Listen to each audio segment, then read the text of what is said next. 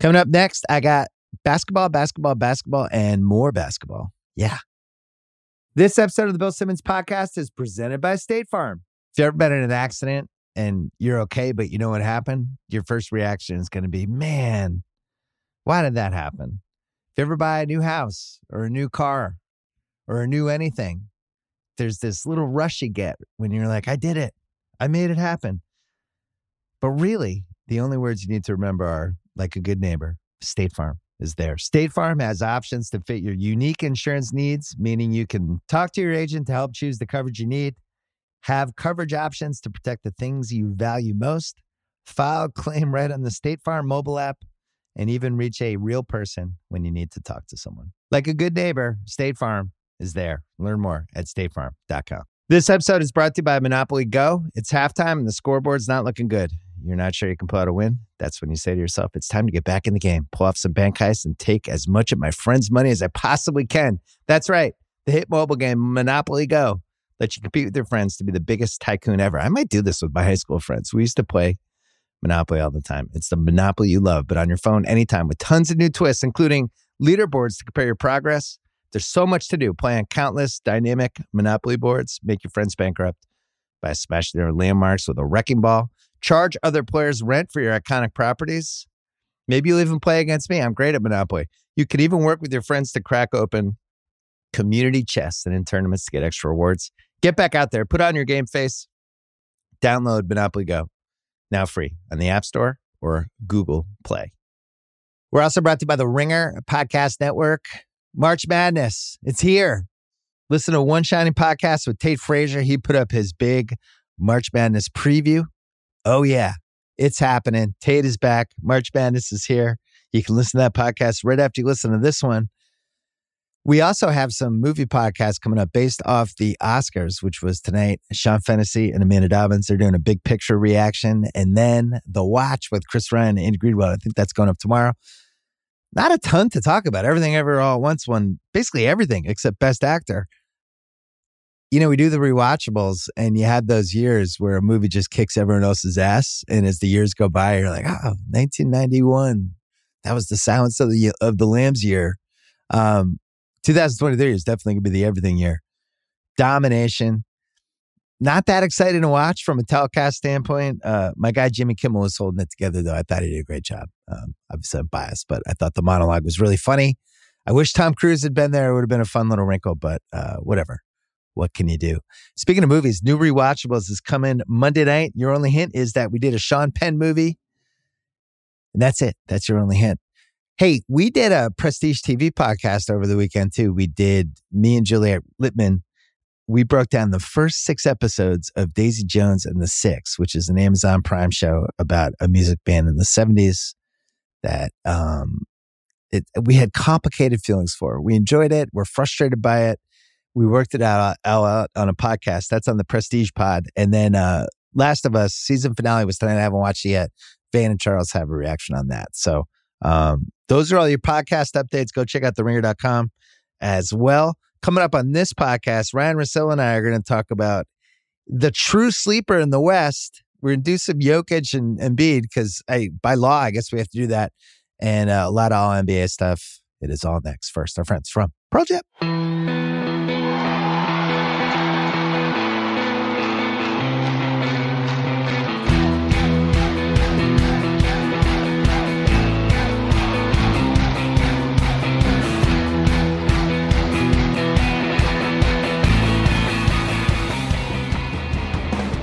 All right, we're taping this part of the podcast. It is Sunday mid afternoon, Pacific time. Oscars has not happened yet. We did watch a Nuggets Nets game just now, and we'll talk about the uh, MVP stuff later.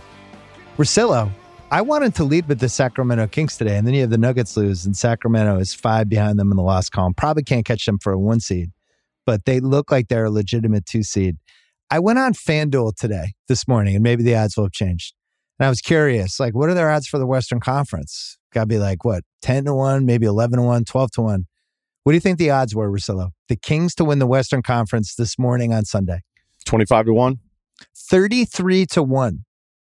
They had like the eighth best odds of anybody. And if you look at it, they're going to be the uh, you know, really good chance for them to be a two seed. They're battling Memphis for that.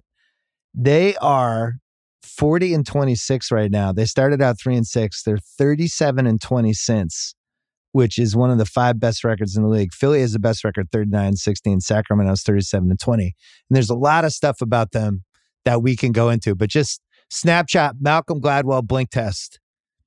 Do the Kings feel real to you yet?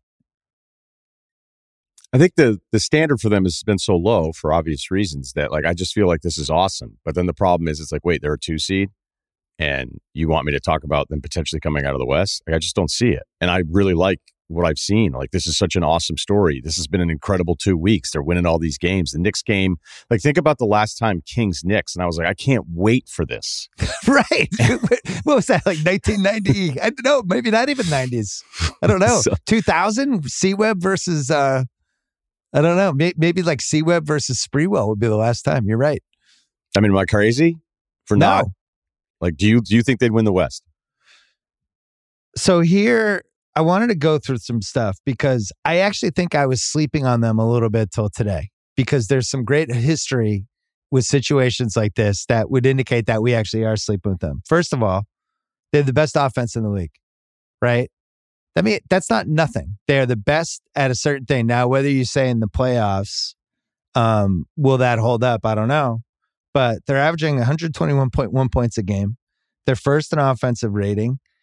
The Fox clutch numbers, which we have mentioned a few times on this podcast and on your podcast, uh, are officially just ridiculous. He scored 20% more points, um, just points than anyone else in the last five minutes of a game. He's shooting 54%. And so if I, if I'm just looking at two things, how good are they offensively? Well, regular season they're the best. Do they have two awesome players? I would say Fox and Sabonis. Sabonis is definitely going to be third team All NBA. I think Fox has a real case for second or third team All NBA. We could talk about that later. So they have the two players. They have shooting, and they have a real home court advantage, and they have real success now. Like going going 37 and 20 over a 57 game span, which is two thirds of the season, that's a 55 win pace. So those are those are my initial things I'm going to throw at you. How, what's your response on that? The offensive numbers, especially when you consider what they've been, you know, I like to look at the season, but I also like to look at last 15 all the time. And, you know, overall can lie to you a little bit and then last 15 can lie to you a little bit. But their offense is on a tear. Like it's not just the best. Their last 15, they're four points better per 100 possessions than the number two offense, and that's wow. Philly. Wow. Well, their clutch offensive rating.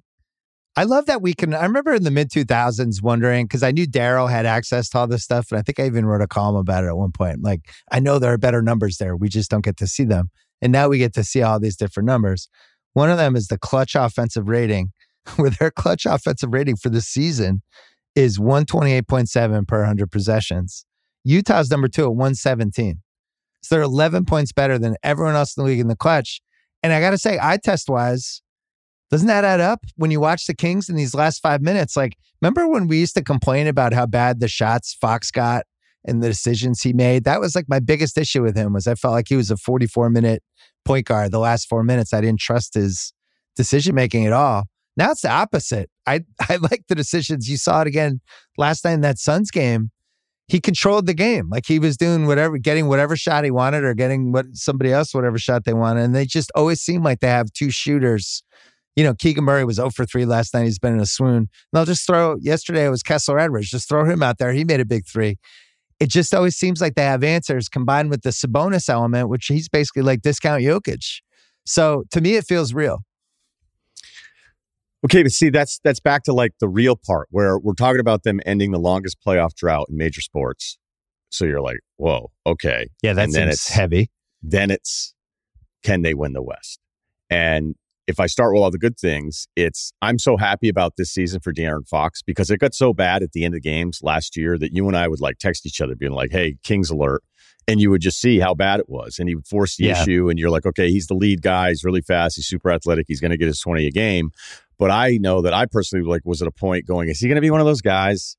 Is he going to be one of those guys that you're like, yeah, all right. I cool gave numbers. up on it. I'll, I'll, be I'll be honest. I did. Like I met—I did a tweet I think in November where it's like, what would happen if the Lakers offered them Westbrook and those two firsts for Fox?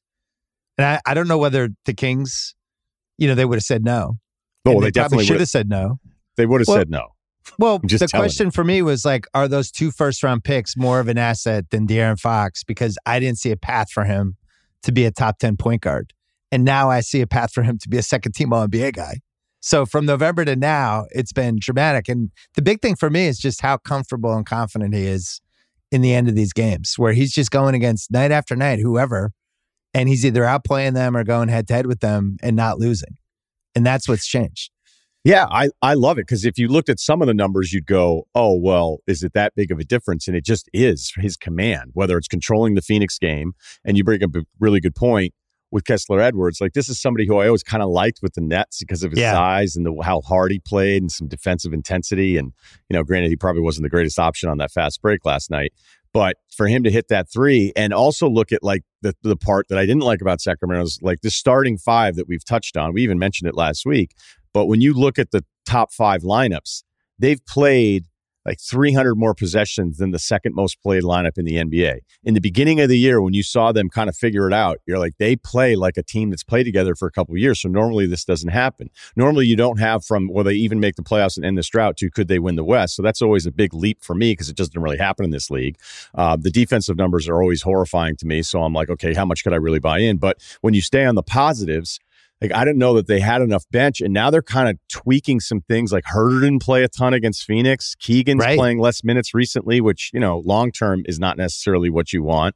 But the fact that Metu comes in and plays his ass off, and you know Lyles is is a Lyles serviceable is okay. guy. I've never Correct. liked him. Like he's he's okay.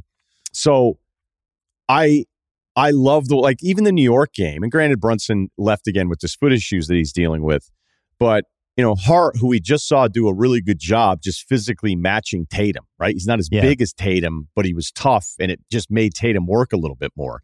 They had to take Hart off of Fox, and then they put Quickley on him. And then they had to take him off of him, and then they went with Grimes. And when I saw that, I'm going like, it doesn't even matter. Like they're trying to figure out a way just to slow the point of attack. And I think the best part of the Fox story is, you know, the argument that's pro him even last year with just what looked like forcing the issue is he just wasn't a trusting basketball player. He just didn't trust anybody. He hadn't played with Sabonis long enough.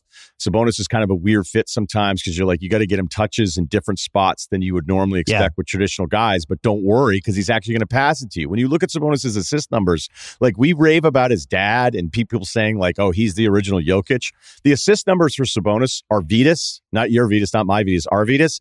They're comically low based on how he's remembered. Like, go back and pull him up real quick. You'll be like, oh, wait. Not to say he wasn't a great big. Yeah, he- big and- we saw like kind of semi washed. He was 31. He was 31 when he when he came to the league.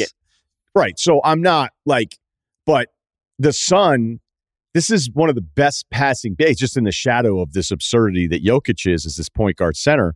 So, you know, I think the best part for Fox and his development in this team is that he's going out there with five guys where he's thinking, or the other four, it's a group that just seems connected. Uh, I would, Yeah. I would love to see a better run defensively for me to start really thinking about them winning the West. So I feel like it's kind of a cop out where I'm going, hey, this whole thing's awesome, man. This whole thing's awesome. But if then you're going to be bummed because I don't think they're winning the West, I'm like, your standard is, I mean, I know that's the standard they should be playing for as a two seed, but I'm not, I'm not ready for that yet. One thing on Fox, I felt like last year he was almost like listening to a podcast at 1.5 speed versus I like 1.2, but it was just a little fast. Everything was like just a little rush, a little fast. And this year he's so confident. Like he has these different things he can do. The way he he can drive, he can drive like naturally to the left, obviously. But he has this little funky move to the right. So he can go either way. And then he has that little pull up at the foul line that you know it's going in when he takes it. Like yesterday, I think it was Mark Jones was doing the play by play. He made like the dagger 15 footer. And Mark Jones said, the first name De'Aaron, last name him. And I was watching with my son, and my son was like, Did he just because you're not him is a big thing with uh in teen culture right now.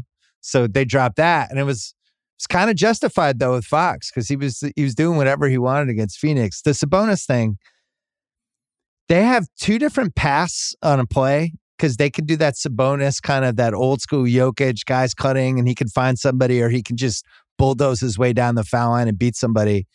Or they have the Fox element, which is another reason I like them. Everybody else kind of fits in off those two. But then they'll have the random Monk game. They'll have the random Huerter game, right? They'll have these dudes like Malik every, I don't know, two weeks will have a game where it's like Malik has 34 points through three quarters or, you know, some crazy box score going on. And that's why in a playoff series, like I, I feel like he's to have one game in a playoff series, right? And they're going to have home court, which is the other thing. They're going to have home court in at least the first round. They get the two seed. Now you have home court in two rounds, and they have an awesome home court advantage. Like that's a top four crowd right now. So, you know, the inexperienced piece makes me nervous. Uh, Mike Brown's at least been in some good stuff. I agree with you on the defensive. You know, the can they get stops, which is always what we look for with playoff teams. But then you look at the rest of the West, like who do you like? I know the Warriors won yesterday, but was that like was that with no oh, uh, Giannis? I mean, it was a nice Curry game, but it yeah, wasn't it wasn't really... like a. I I didn't feel it was a nice comeback win, but I didn't feel like it was a great win for them. I left with more questions than answers. That they have not figured out the Poole piece of that team at all. I don't know when Wiggins comes back, and the road record is just absolutely appalling and abysmal. And to me, no, it's a way I, bigger red flag than any Kings red flag. I've been hanging on to this Warriors thing, going, you know, once Curry's back and everybody's there, like to write them off because I felt like people were just writing them off when Curry wasn't even back yet. But this Wiggins thing yeah. is going way longer than everybody thinks. I think it's eight missed games, and they had just lost to the Lakers, to OKC, and that Grizzlies lost. They got their asses kicked in it too. And then you got Brooks talking to Curry, you know, and so Brooks talking a lot of shit. Yeah, and, and I'm not well, he's sure thrilled because it's Josh oh, not great. there, and it's like I get to do yeah. all this stuff. So I would tell you, even with the win in overtime against Milwaukee, again, no Giannis because of this wrist thing. Uh, this is this is not a like to me. This whole week for Golden State has me more. I'm not writing them off. I'm not, but I feel worse about him after this week than I do. Me too. Uh, I think they have a real issue. Thought, they have a real issue with the Poole piece because I don't think he's one of their. I mean, they don't have Wiggins, and he wasn't one of the five guys you would have wanted out there anyway. He didn't play crunch time for them. DiVincenzo played instead. But in general, like that, those are going to be Wiggins' spot, and they seem like they're better with Looney. Um, in the Poole piece, the, all the money they gave him, I think he's been really erratic this year. I haven't liked watching him this year, and it doesn't seem like he's that fun to play with. And we've had multiple games now where his teammates just seem bummed out by decisions he makes, you know, and and they seem off. Phoenix, which is the team that I thought had the best chance to go against Denver and still do in a lot of ways, the fact that Durant is basically not coming back until right before the playoff starts, that makes me super nervous. He's played no games with these guys. You know, Lakers, I have no idea when LeBron's coming back. I know they're six and two since the All Star break, but if it's okay, I'd like to see a couple more games. Uh, but you go through and it's like, who's good?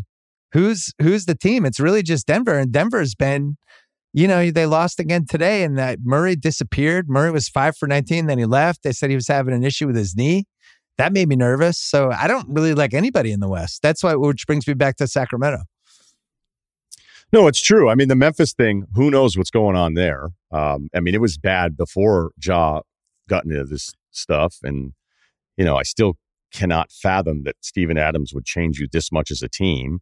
I also think it speaks to like as great as Jaren Jackson is as a as a defensive player, you know, Ja's shots being gone you just see with Jaren Jackson, like he's a really nice player. Everybody yeah. want him. But right now, he's not that guy that's like, okay, I can take five or six more shots and carry us for stretches offensively. I just don't think that's really his game. Bane is their best offensive option. I like a lot no, of the pieces. No Clarke. No Clark, Clarke and uh, he's 25 gone. to 30 minutes a game is just gone for him. Yeah, right. And then you've got the Clippers who are, depends on the week. Okay. It, I mean, they're still trying different things. You know, the win that they had uh, last night against the Knicks, you know, was just really paying attention to like what Ty Lue is doing. And they've got all these pieces, and you're like, man, look how deep they are and how talented this roster is. But I think at this point of the season, we're mid March, and you know, you know who a couple of the guys are, but he's already kind of weaning himself off of Westbrook, certainly to close games. Shocking. Couldn't have guessed that one. So I I couldn't agree more on the. I don't know how anyone looks at the West and feels great about it. I mean, Denver's probably going to their worst stretch, which I know we're going to get to. I I really thought them getting home, uh, they'd win this game against the Nets, but then the Nets are way better than a lot of us thought they would be, moving out of all those pieces, and they have a bunch of different options. They completely kind of changed what they wanted to do in the third quarter today. And Denver, even if as the one seed, like say Bill, they clinched it by seven games and it's five now there's no benefit of the doubt because of history with them. And it didn't feel like it was this immovable object in everybody else's path when they're a 500 team on the road, even with this great record. So you talking yourself into the Kings? Is this what this exercise is? Here's the thing with the Nuggets: they lost that Bulls game, and they and the Bulls kind of did whatever they wanted. That was the worst one of the three, by the way. That was They the worst one, and I wa- Yeah. I watched a lot of that, and I thought the Nuggets had such a big lead in the West, and I wondered like, oh, are they just going to do the thing where they kind of fade into the playoffs? Jokic could care less about the MVP, and probably at this point, with all the discourse, is like, please give it to Embiid. I don't, I, I don't even give a shit. Um, so I was like, all right, they're, so they're letting up a little, but this Sunday game against Brooklyn. They, this will be a hey, don't forget about us kind of game, and then they were down ten the whole game. You know, and we could talk about Brooklyn. No, later, no, they weren't. That, I mean, actually, I or think that's the, the weirdest second thing. half. Well, they came back. I mean, you know, it was classic Jokic. This bench for Denver's awful, and they're trying to figure it out right now. And if you Yeah. look at their bench on off stuff, and this is what also speaks to Jokic's numbers, you know, any of the plus minus stuff, I mean, he's off the charts with it. But if you look at it, I think it's going into the weekend, it's the second worst differential of any bench group that plays. And then, you know, they bring in Reggie Jackson. That's not working out. They bring in Thomas Bryant. That's not Did you like, think that? I thought Reggie Jackson was going to work out for them. I was actually surprised that it's been this bad. Like he was bad again in this game today. yeah, I- you know, it's kind of funny how like the buyout market, everybody loses their shit, right? Yeah. and then you go, you know, we're, we've been pretty good, and we kind of like our eight, sometimes ninth guy.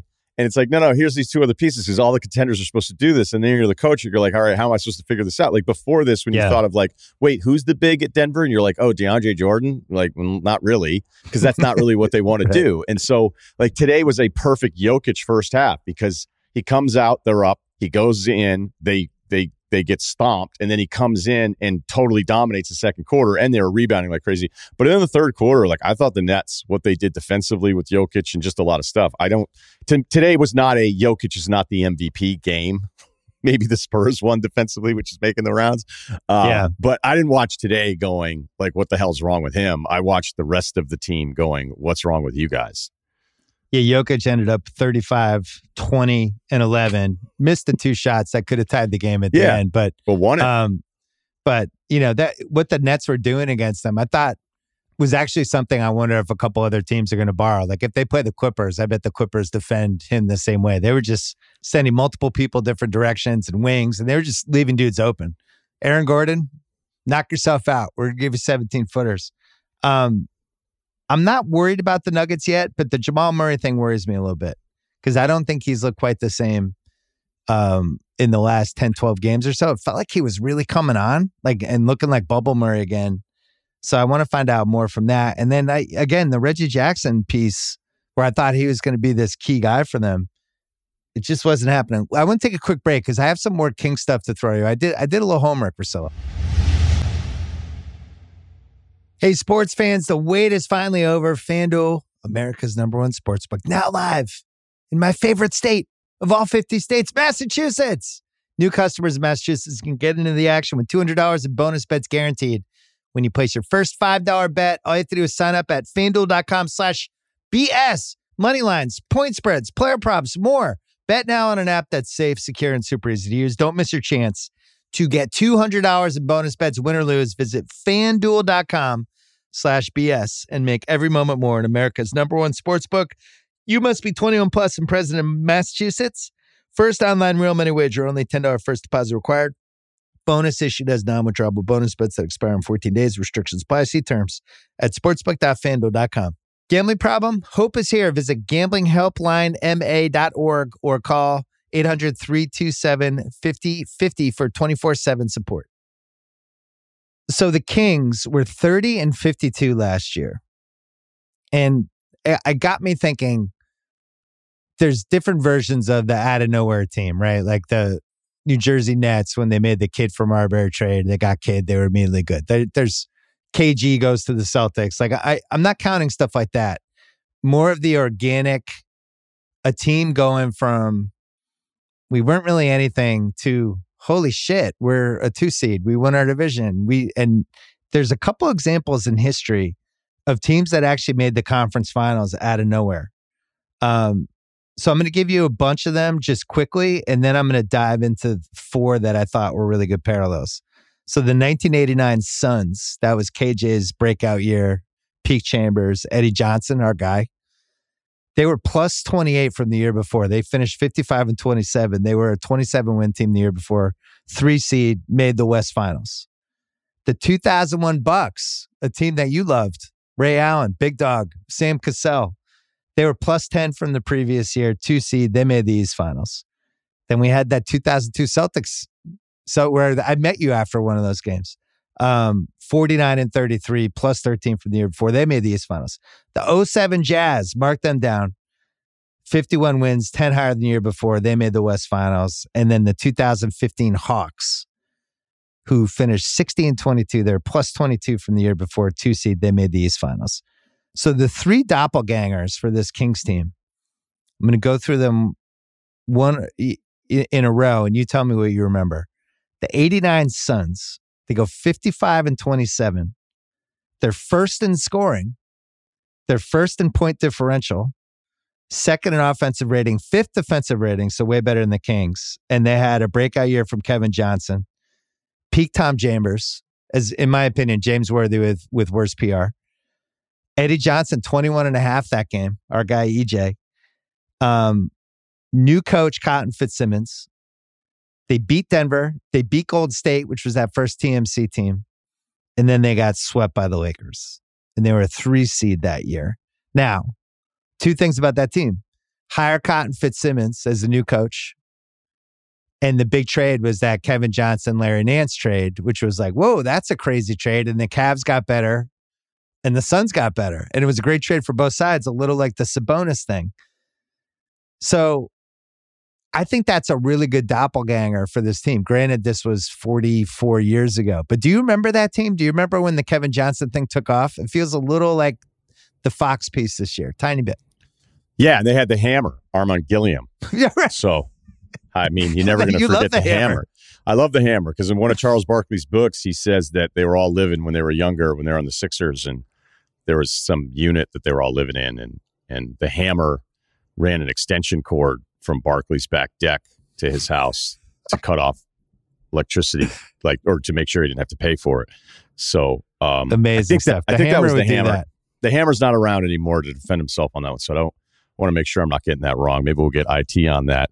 Uh, look, I thought Kerr was on that team too. I, I thought that team was like a really good balance. You know how you look at teams historically, and sometimes you know we have it now, we don't have it, but like really good positional complementary balance. Yeah, and yeah, I mean, every kid, I think every kid was kind of on the Chambers thing because he had that dunk and then they put that dunk in the Sega Genesis game. And like, if you hit it just right at that angle and then hit the button, you just were like. He was a big video game guy. You're right. And he yeah. was in the NBA. It's fantastic. He was in one of those commercials.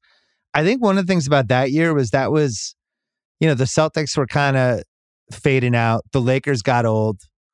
Um, Jordan and the Bulls weren't quite ready yet.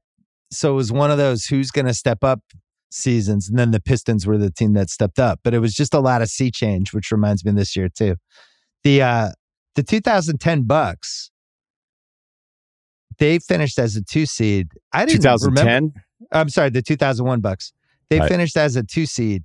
I didn't remember this. They were second in scoring. They're first in offensive rating.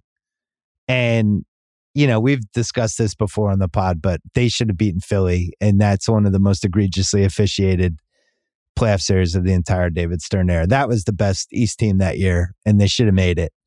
But um, a little similar to this Kings team, where it was like, oh man, so much offense, but defensively, how are they going to get stops? And then they took Philly to a game seven in round three. And then the other one that I thought was a really good one for this was the 07 Jazz because they finished 51 and 31 that year. They were third offensive rating, 18th defensive rating, so a little like the uh, Kings. They're only seventh in scoring though. But you had the breakout years that year for uh, Deron Williams and Kirilenko were the two guys that kind of ascended. Boozer was already there. Uh, you had Sloan there for a long time. They beat T Mac in round one in a really good series where they actually won the last two games of the series. It's it's a tough one for the T Mac kind of legacy that they didn't take care of business in seven, although I think he had like 29. But then the round two, they're playing the We Believe Warriors, and everyone is on the We Believe Warriors bandwagon. And it's like, this is great. oh my God, we're and then Utah's like, no, actually, we're gonna go on to the next round. We're gonna knock these guys out. And they beat them. And they lost to a really, really, really good Spurs team.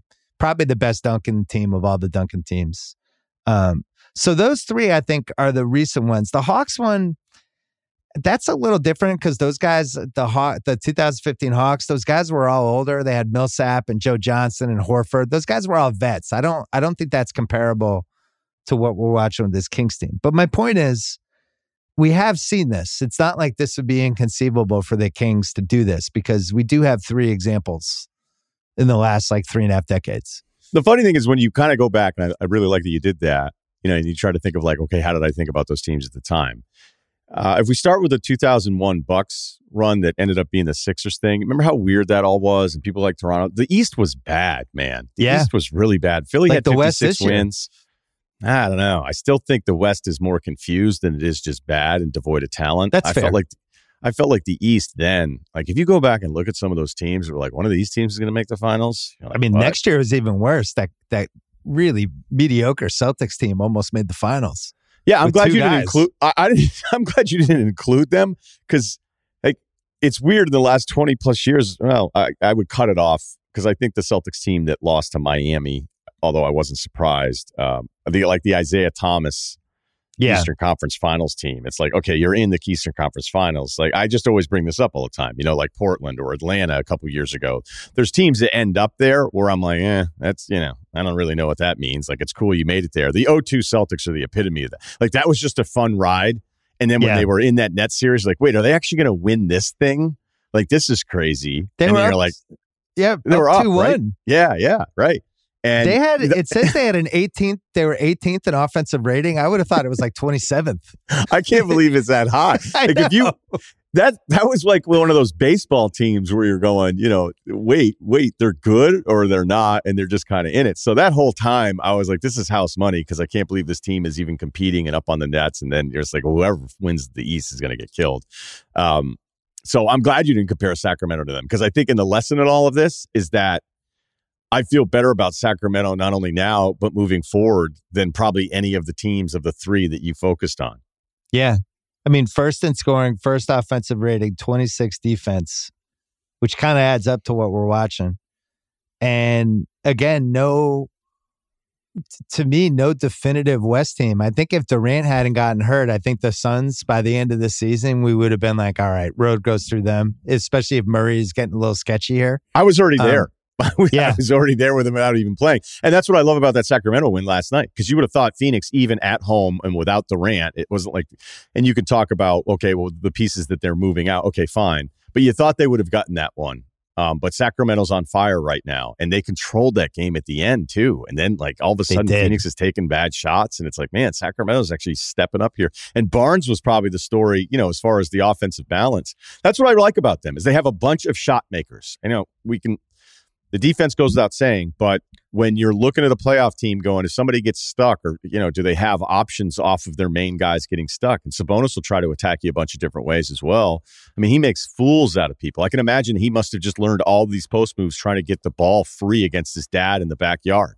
Like Yeah. that's what I see when I look at him. I'm like, all of those times he's probably screwing around with his dad in the back. Like he has all of these moves because he was little and tried to figure it out, and he makes people look like fools. So, yeah, I don't know. I mean, I'm, I I'm think kinda- they're really hard to play. You know, and we'll see in the playoffs. We know everything slows down, the pressure gets higher. You get to look at a team over and over again, but the pace that they play and the, how skilled their guys are, I think they're good. I listen, it would make no sense to me if they made the NBA finals. That seems like just one of the craziest leaps in the history of the league. You know, where you go from you haven't made the playoffs for 17 years, you're in the finals. I don't think that, but I think 33 to 1 Western finals, at least for them to be one of the two teams, I could see it. Like even if you go through two seven Wait, it's and I 33 to 1 to get to get into the Western Conference Finals? no, no, to to, To- win the West. Right. But Okay. once yeah, yeah. if you have them in the finals, you can just go against it. But you know, you look at like, all right, who would they play? Well, Were you going to pick right them against now, the healthy se- Lakers in a 2-7?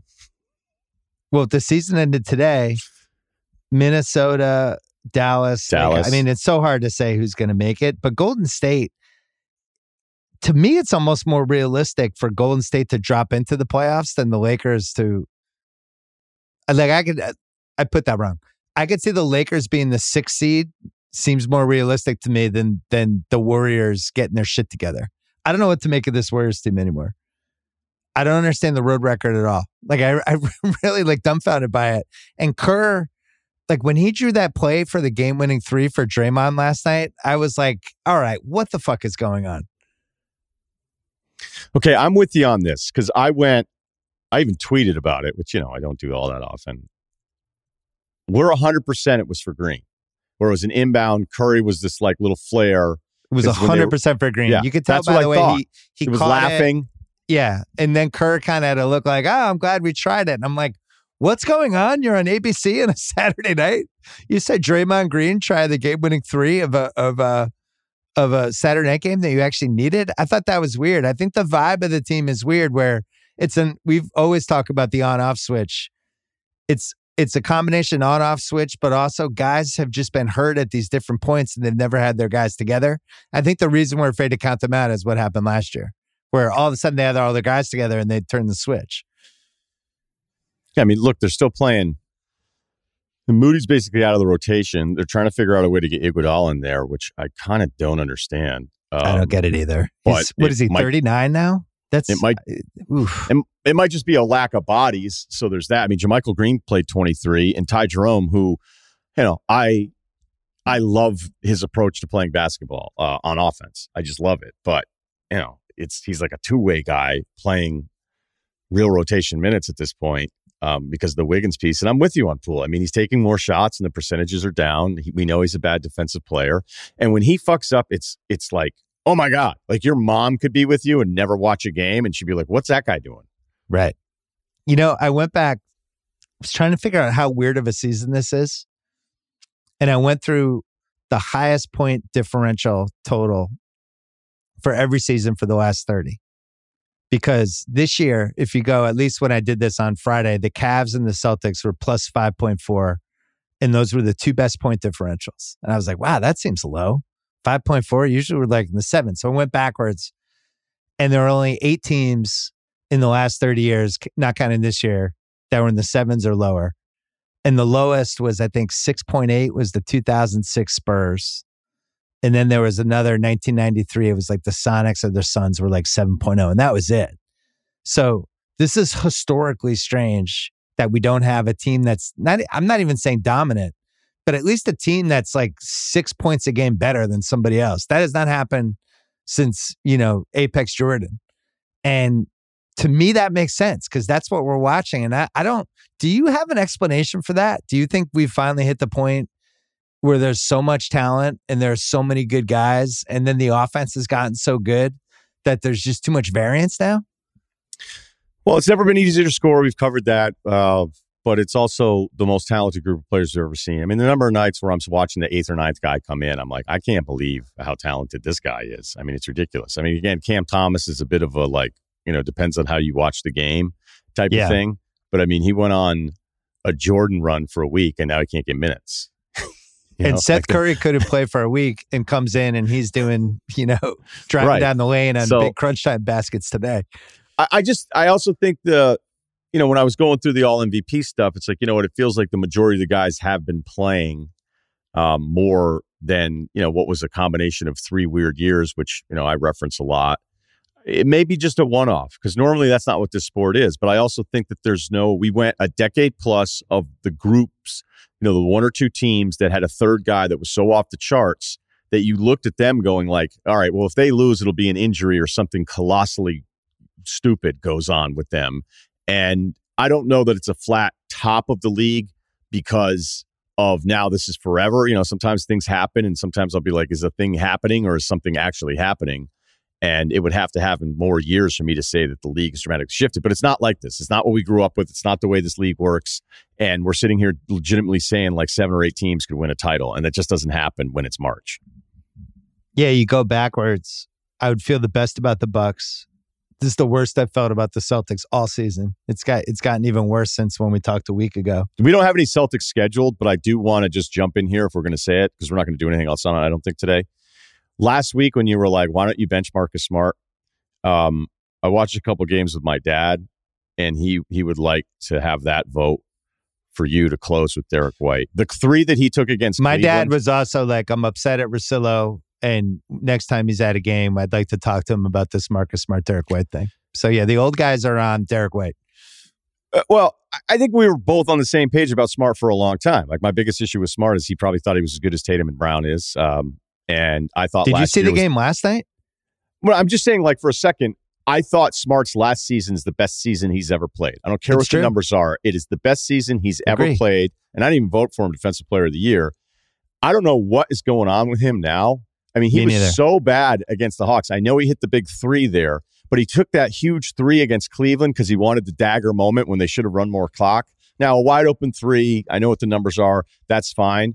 I got to imagine that Mazzulla is going, I'm just trying to get him back at some point because he missed so much time and we'll see what happens.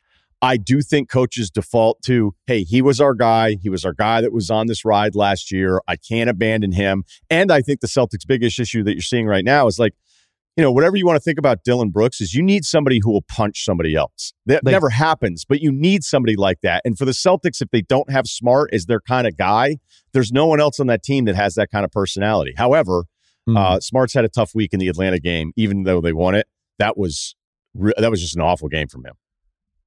he was horrendous and they should have won the game by 15. And there were multiple times when the game was over and then Smart made a play that just single-handedly brought Atlanta back in the game and they just wouldn't take him out. Um, the Smart piece, the fact that Smart and Grant Williams, and I agree with you on last year and Smart, we've we talked about that last year as it was happening. The fact that Grant Williams is basically out of the rotation or he's being yanked around or they're trying to prove some point with him. And Smart is the worst he's looked re- really since his probably rookie season. This is the least athletic he's looked. This shot, the bad shot selection is back, and it's the worst version of him we've seen in years. And Rob Williams doesn't play. Rob Williams plays for eight games and then he's gone again. And these were the three guys that were the linchpin of when they turned it around last year. And I don't feel good about any of them. Now White's been way better, but uh, so anyway, they're the they have the second best record in the league. I don't feel good about them. Philly, I'm starting to feel better about. Cleveland, starting could to you feel not? better about. How And could you not feel good Well, I Uh, just don't, I don't know. You just have to tell me Harden and Embiid are going to be healthy for two to three more months. I just, I just want to Oh see. yeah, it. all right. Well, if I mean, if we're I don't the, trust them physically from a health continuity standpoint, but I think from a basketball standpoint, this is the best they've looked. And Mobley, what he's doing with Cleveland now, they become more interesting. You know, so it is wide open, which brings us back to the whole reason I started with the Kings thing, because it might just be one of those years where like home court advantage and the ability to outscore people in in these 129 to 125 games, and then some lucky injuries and Durant not coming back and whatever's going on with the Wiggins, and then all of a sudden we're looking at the Kings with a two-one lead in the West Finals. I'll add one more thing to the Kings. Uh, Mike Brown would be my coach of the year vote, and and I think at at one point you're like, you didn't really know what to make of him as a coach because when you coach LeBron, you're not really coaching him.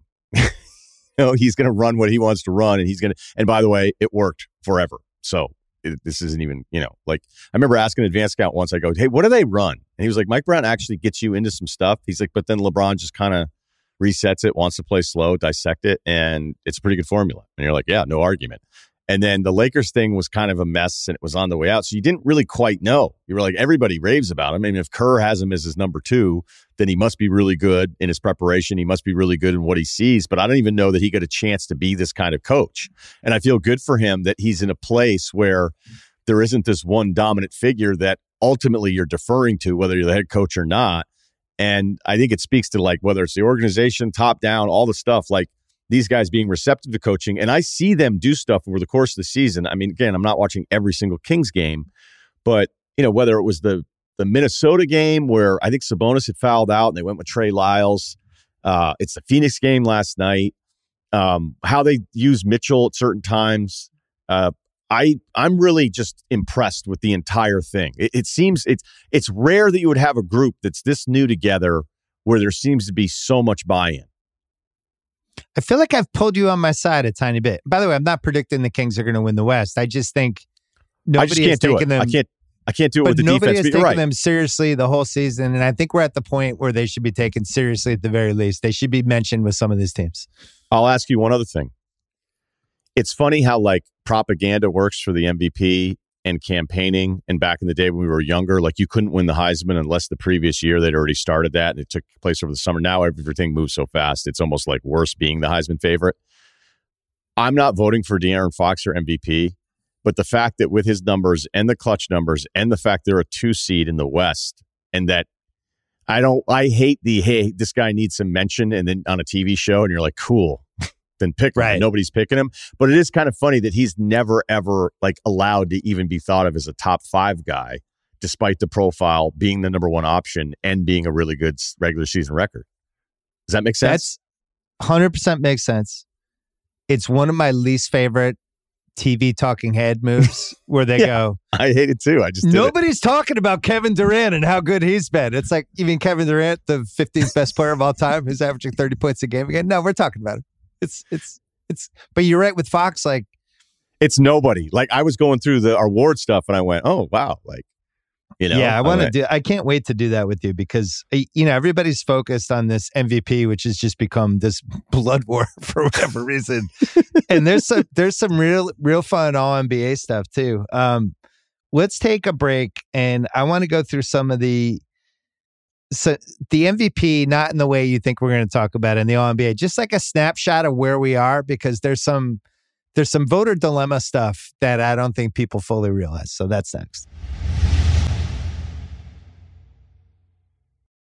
All right, so you led your podcast on Thursday. You had a nice little monologue about the uh, the MVP race and how toxic it's been, and you made the same point that I I made in my little quick thing I did at the top that the whole reason we have all these voters is because sometimes you have years where people disagree on stuff and then it comes down to hey we we polled 100 people and 60 people thought this and 40 people thought this and that's how it went. I think with the mvp to me it's crazy how in the last i went through all the races. I wrote down every single mvp race that was separated by 150 points or less and in the last 16 years, we've only had it one time. We've only had one like actual close MVP race, and it was 2017 Westbrook Harden with Kawhi as the third guy, where Westbrook had 888 points, 69 first place votes. Harden had 753 points, 22 first place votes. And then other than that, there's been pretty much consensus every year, which is I think the part people have missed with the Jokic stuff the last two years. Like there was pretty major consensus that he won. When Bird won his his three MVPs, there was a ton of consensus for that. For the most part, we've had consensus. I went back though, I was surprised. Um, both of Duncan's MVPs were way closer than I remember. Do you remember that? I remember the kid one being a debate. I didn't remember that the next year him versus Garnett was like one of the closest ones we've ever had. I just remember that like Garnett felt like it was a little bit like Dirk, where you're like, when's this guy going to win his? Um, and maybe that's what Embiid's going through right now. You know, watching these games and watching them every night, and then you know going, wait, that guy ended up not winning one. Like, when's he going to get his? I mean, that was certainly the Karl Malone one, where it was like, all right, we got to get this guy one, which again is fucked up. But uh, I Yeah. I was so pro Duncan, like I was so pro Duncan. Me too. every time I I just almost felt like he was still underappreciated in the moment. You're like, do you understand that you're penciling your team in for 50 plus wins every single time and like something has to go wrong for them not you know, even though they have some earlier exits than you would maybe realize on on the team resume throughout that run, but um yeah, I'm sure back in the day I was always arguing with Duncan. That one was 954 to 897 for Duncan Kidd. 57 first place votes to 45 for Kidd. Yeah, the that's next close. year, Duncan. Yeah, really close. Duncan okay, Garnett, but remember remember the newness though. Like never forget, voters are writers. Writers like stories. They like to tell stories. That's Right. the Westbrook vote. You know, Westbrook's the guy that kept the money, stayed in OKC, the anti Durant triple double. That's a great story. You know, so never forget Oh, the impact of storytelling, uh, which So- is wrong, but it happens. But so that shifts in the mid 2000s, and I wanted to get to that. The 03 Duncan Garnett 962 to 871. Duncan had 60 first place votes. Garnett had 43. Basically, they had the same season except Duncan's team is better. Um, Nash Shaq is the single closest one we've had, other than uh, Erving Bird in 1981. That's Nash the 05 Shaq, one. Yeah, the the Nash was 1066, Shaq was 1032. Nash had 65 first place votes, Shaq had 58. I I have MVP columns that you can go back and read dating back to like 2004 and then I did a bunch of stuff in my book about it about all the years. I went through every year. I had Shaq I voted for Shaq that year. I had Nash 6th on my ballot. um, and I was just like I, I was just like I don't see it and I, I had LeBron Wade over him, and I had Dirk over him. Um, wow! You wait in Nash's first year with Phoenix. Yeah, had you had sixth. him sixth because so, that's a classic. That's a classic new car smell. Like Nash has completely changed this team, even though they're yeah. still good. But like it was something that everybody, if you were a neutral fan, it was kind of like some Warrior stuff before Durant got there and everybody got pissed about it, which I understand. But it was like, oh, the Suns are on. Like I want to watch this. You know, there's was, two. It, there's two big things that were going on on um, one was that the league was horrible to watch. It was hor- it was a horrible product in 03 and 04. And they changed the hand check rules. But Nash, that was like just a fun team to watch. And we just loved watching them. And he got the most blame. But man, when you go back and you look at their stats, Amar'e is incredible that year. And the advanced stats are like really favorable to Amar'e. That actually he probably got fucked over. He should have been top five MVP that year. They had Marion, they had Joe Johnson, they had Quentin Richardson, who had the best year of his career. And it, you know, it's you could have made the case like there there were a lot of nights where you didn't even know Nash was the best guy in that team. Um, 06, I picked Kobe. I think I had Shaq fifth in 06. Kobe to me, that was another that was kind of an anti-narrative thing where people just didn't want to vote for him because of the trial and the Colorado stuff three years. But that's why he didn't win. You can spin it all you want now, and and you can say he got boned over, but people just weren't ready to vote for him. I voted for him. Uh, the 07 one was the one I thought Nash should have won. And that one was 1138 to 1013. 83 for Nowitzki, 44 for Nash. And Nowitzki won because he was due and because of the 67 win thing. I bring this up because I think as we hit the late 2000s and the internet got better and the stats got better, and I th- and also like the backlash to people because Twitter. If you did, if you did, if you had some guy who's like, I'm just you know what? I'm just voting for Jayson Tatum for MVP. I don't care about this Jokic and Embiid Giannis thing.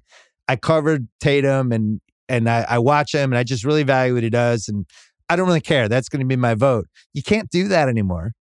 So I think for the most part, I think if you go through, I've had the same vote as the MVP since 2009 with the 17 2017 year accepted. I voted for Harden in 2017 over Westbrook. But every other year I've had the MVP vote, and I think most people had. We've just had consensus. And I think one of the reasons with 2023 why it's become so contentious is because it's the first time we haven't had con- consensus with four weeks left. Like it's really to me, I don't know who I'm voting for. I like if anything, I'm I might be a slight lean to Embiid right now. There's 14 games left. And if it's okay with everybody, I'd like to watch three more weeks of basketball and kind of see what happens. Like Embiid had an awesome game winner the other night, and B- uh, Jokic had a chance to have game winner today, missed it. Tiny moment, but it matters a, a little bit. They're playing head to head in a week. I'm going to watch that game. If Embiid beats the shit out of Denver again, that's going to matter to me. But my point is, like, give it. Can you give us the 80 games? Do we have to decide in game 63 and start yelling at each other? I don't understand it. Well, I I think the problem too is that you know Tim Bontemps, who does the straw poll, it came out February 16th, and Jokic had 77 of 100, and Embiid had only six, which is in third place to Giannis, who had 11. By the way, someone in the straw poll gave Durant a fifth place vote. Um, mm. You know, I mean, look. By the I, way, I that straw poll was totally fair a month ago. Embiid. It still over the last month. It's the it. I know the seventy-seven to six vote up, but Jokic was in the lead a month ago. He was like Jokic got off to the bad start, at least on the straw poll, because then Tatum, you know, they're what, 20 and 5, 21 and 5. And it's like, all right, Tatum's clearly better player this year, which, you know, I think we'd all agree on. And then Jokic goes on his tear again. And like, I mean, I could sit here all day. I think that the problem is, is like, you know, the rising tide raises all boats. is that when you look at any stats, like if I wanted to just sit here and stump for one guy, I could go, th- well, 30 minutes would be a pretty boring podcast, but I go 10 straight minutes and you Right. would listen to my cell and you'd go, how is that guy not the MVP? And what makes it so hard this year is I could do the exact same thing with the two other guys, even though Giannis's metrics, some of the analytics stuff for Giannis is like almost undervaluing him a little bit. And I don't know if that's, you know, the plus minus stuff that comes into it gets really weird because if you look at Jokic, it's off the charts. It's off the charts, but the bench is so bad. So you're like, okay, he's that skews great. a little bit. Yeah, right. that, where it should be like- one thing you look at, but not the thing. No, and that's where it hurts Embiid, where it's like, okay, you know, Embiid's plus minus is still really good, but do we go Jokic has that much more of an impact on a game, or does Philly just have a little bit more balance to it where there isn't that much of a drop off? And that would be unfair to Embiid. I mean, there's a bunch of stuff. You know, there's a defensive one. And again, I'm just kind of bringing these up because they're going to be used all the time. So I'm just sort of warning everybody ahead of time. If you go defensive plus minus for every player in the NBA, defensive box score plus minus. Do you know who's number one? Tatum, Jokic. really? Now, every even I think the guy that came up with the box score plus minus thing was like it can be really flawed because if you're a terrific offensive player, it's still a plus minus math that you're looking at Right. here. And Jokic is that good offensively that I think it skews into the whole thing. Like there's a play, there's an alley oop to Claxton. Where I actually didn't think Jokic was bad defensively today at all. So we'll see what the, the kids on Twitter do with it. They were asking him to do a lot. They were having him come way out and show. They were trapping Spencer Dinwiddie. That's why he had a million assists because he was like, look, they were blitzing the hell out of me. He was talking about in the post game. And then there was an alley oop to Claxton where I go, okay, that's a play there where they can't do that to Embiid. Like they can't throw that alley oop and have Claxton dunk it over the top of him because Embiid is going to make you feel something. If I want to be completely unfair to Embiid, which I wouldn't want to do because I still may end up voting for him because I think he's fucking awesome and he's on this absolute tear. And Philadelphia is now flirting with like a real seeding thing here, Yeah. which would kind of cancel out where Denver felt like they were running away from it, but now Philly's playing so well. But if I wanted to, I could cut up some stuff of like him having to stay in front of Lillard, which no center is going to be able to do, you know, which would be unfair to Embiid or the times he's late to show in the first half of the three point shooter. Because guess what? Guys that are seven foot one that weigh that much aren't going to close out hard on three pointers all the time. So I never remember it ever being this nasty. There's certainly more skin in the game for me because it's my second year with a vote and I care about it this much. But when I look at the defensive box score stuff, which Jokic voters will use if they vote for him, and will use that and say, "Oh, his his defense actually is way better." And look at all the metrics because there's like contested stuff, and I'm like, "Yeah, but my eyes don't tell me that." My eyes don't tell me that he's the best defensive box score guy, even though whenever I've looked at some of that plus minus stuff, Bill, I feel like it tells the truth at the extremes. Because after Jokic, which again is nuts, Embiid's 10th, by the way, if you look at who else is in the top five, it's Caruso, it's Giannis, it's Jaren hmm. Jackson, and it's Draymond Green. So you're like, okay, wait, that makes sense. But I think it actually speaks to the fact that Jokic is so off the charts offensively that it raises some of that stuff up. Because, and I'll finish here, if you go to the extremes of like the high usage scores that we all think sucks on suck on defense, well, who who are a bunch of the negatives? Oh, Dame, Beal, Jordan Poole, Trae Young, and then Jalen Green, whatever Houston's trying to do right now, which I know they're trying to lose a million games. It's just bad basketball to No, watch. it's working. But I would end it this way. I don't know what I'm going to do. And it's a really, really hard vote. I- and it By the way, that's just that's that's where you should have landed. Why would you know what we're going to do yet? There's not even in the 70 game mark yet, you know, and and that's a part. It should be fun that this is this wide open. Like it all of isn't. this to me is fun. it's not fun. it's not fun at all. But on the other hand, I don't think like somebody like my dad doesn't care that people are giving other people shit on Twitter or whatever. I I think what's getting lost in a weird way is how great the three players have been. And specifically, I want to talk about Embiid for a second.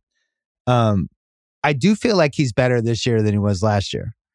I do feel like, and people could throw a hundred stats at me, be like, no, no, actually, it's the same. You look at last year and this year, like, I'm just telling you, watching the game, eye test, like that Portland game the other night, Doc calls timeout.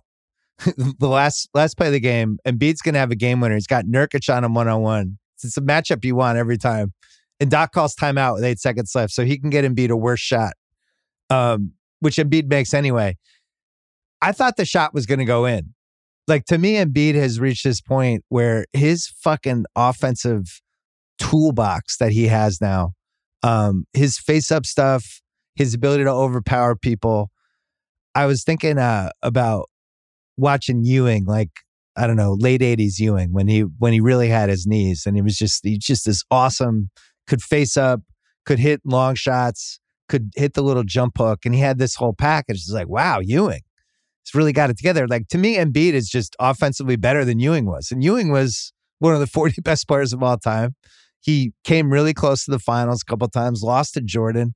Uh, I think I'm not ready to go there with Hakeem, but I think he's better a better uh, offensive player than David Robinson was. I think he had more stuff to his game than Shaq ever did. Shaq was a little more overpowering, but Embiid I think brings more to the table. And whoa, whoa, whoa, whoa, whoa, whoa! Wait a minute.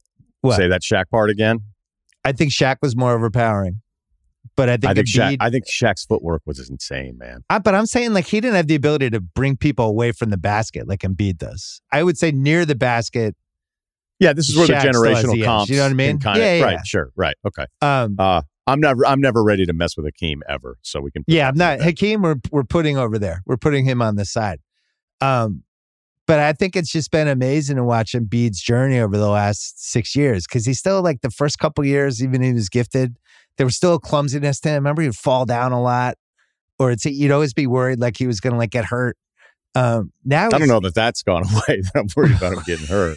I, but like a pro Embiid thing would be like there's other players who I think are really talented. We talk about all the time, and then you look at the playoff resume. Like I actually never really have felt that way about him. I mean, it's a good argument winner if you want to go there with somebody. I just don't really want to because I like him so much. And I actually have yeah. liked him this much the whole time. As you were like, oh, we'll get out of the second round.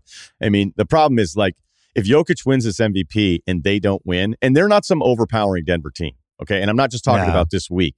If they don't win, Jokic it's it's better it's for like, Jokic not to win. Let's be honest. Well, I don't know about that. I mean, I want to be the guy who's the third dude ever to win three MVPs in a row. Okay? I'm saying from a from a pressure for trying to win the playoffs this year. In a weird way, it's better for him if Embiid gets this MVP, and then it could be like, all right, let's just try to win the title here. And and that's why the Giannis thing is so crazy because you know I have a monologue in my head that I haven't quite done, and maybe we, but we're we're such dicks we're dicks when we talk about these guys. And Giannis was headed for Dicktown. He was right in the crosshairs. Bud was going to get fired. It yeah. was going to be, oh, this guy, okay, cool. He wins an MVP. And those are just the rules. And sometimes I think it's totally accurate when you're looking at somebody's playoff runs and going, how come this guy doesn't win? Like, you know, that's really what we're doing here and paying attention to. And with Embiid, I'm I'm not, I don't know, maybe I'm being too easy on him uh, and then the Miami series last year was a mess. Uh, the Toronto the Atlanta series, series, is the toughest one for him. It now, is. I, I, know Simmons. It, that's, I know Simmons, Simmons, is a piece of that, but but no, that's I, why, like, that's another entry into like loss. the mind of Ben Simmons, not your kid, but like when he does the the stuff and starts talking about like what Embiid didn't do in the Toronto series, and you're like, "Fuck, are yeah. you serious?" Like Embiid uh, at least I know when I'm watching beat, if he's losing the playoff series, I don't even count that Heat one because that whole thing was a mess. Like I think that guy is is he's he's ready, like he's up to the task. And there's some late stuff where you're a big guy. Like the game is just tough for a bigger guy to get all of his stuff on his own anymore. Um, it's just not really the way it's played. Let, you know what? Let me ask you this: Do you think Jokic gets the benefit of the doubt the way a quarterback does, where when you watch Jokic control everything offensively, and he has more weapons offensively as a, as an offensive player than Embiid does. I mean, the passing alone, right? Not that Embiid isn't a terrific passer, but I mean, you know, this Jokic stuff is insane. Do you think that Jokic almost is treated like a quarterback in comparison to the non-quarterback in the NFL, where the voter has a hard time going, well, how can this other guy be as this important as this dude who literally dictates everything they're doing in every offensive set? It's a good question. I think you have to go back and you have to compare him to Bird and Magic, um, and probably Nash to some degree, but especially the those three MVPs that Magic wins. A lot of it had to do with he makes everybody better. He elevates everybody. Every single player he plays with is a better version of themselves because they're on Magic's team. And I think you could say the same about Jokic, and that's the best case for him. Embiid is more of the traditional, he lifts the team up because he's so good. You know, and like that that shot he hit at the end of the game on Friday night, that's like the traditional awesome MVP shot that we're used to, right? Jokic missed his today. That's not really why yeah, you have well. Jokic. He's more of, yeah, whatever. He Jokic is a connector and he's an elevator. and Embiid is an overpower. And sometimes it can be a taste thing, which is why it's good that you have 100 voters. All right, let me ask you another question, kind of along the same lines. Is, you know, when I see these videos that are popping up more and more now about Kobe and players talking about Kobe, right? Like there's this reverence. And I think it also is this incredibly sad ending to his life that That's a big piece of it. Can prop up um you know, people just don't want to start sitting there and, t- and criticizing somebody who's not around anymore, right? I mean, we do it with musicians all the time or whatever. But Kobe was so impressive physically. There was this dynamic ability, like beyond all the numbers and all this other stuff. Like you knew when it was like, what are you going to do with this guy? You talk to other teams, right? Like other people in the front office and be like, that fucking guy. And the same thing happens with ex players. And yet I, and I, you know, sure plenty of people think I'm wrong here. Like I would rather have Duncan to be the anchor of my franchise, especially then when you go through the Duncan and Kobe career. Like I would just rather have what Duncan well, was. You know where I stand on that one. Right right? Like when I see these all time lists and people are like, if you like, I think Arenas had another and he's been on a heater all season. Uh, he once, I think he said Russell Westbrook was the key for who was coming out of the West. Um, hmm. might have been he was right. like, if, if, you don't have Kobe in your top five, and I'm thinking like, okay, wait a minute, does that mean Duncan? I think most people would have Kobe ahead of Duncan. So the reason I bring that up is this question to you: Do you think, do you think Jokic is kind of Duncan and Embiid is Kobe in that when Embiid is going physically, it's so much more impressive than anything Jokic does? Fair question. To me, the Duncan Kobe thing was pretty obvious the whole time. Like Duncan's teams were always 55 wins no matter who was on his team. And he won a, he won a title in 03 with really nobody and beat Shaq and Kobe together. And I don't think he had an all star on that team other than him. I think the problem with this MVP thing is that we just have three awesome choices. Now, Giannis might fade out because he's doing things like he skipped the Saturday night ABC thing. Like if, if Giannis could have played in that Warriors game yesterday, I know he's a little banged up, but he could have put up 42 and 25 against the Warriors yesterday. And then people would be going today, oh, Giannis.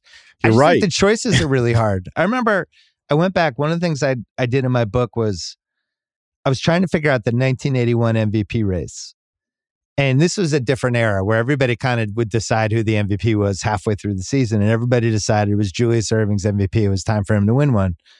And then something weird happened down the stretch where the Celtics started playing really well and Bird started to have some monster games. And it was kind of closer than people realized. Final game of the season, they're playing in Boston. Celtics beat them. Bird's great. Bird has like five steals in the first quarter, and he's just the best player on the floor.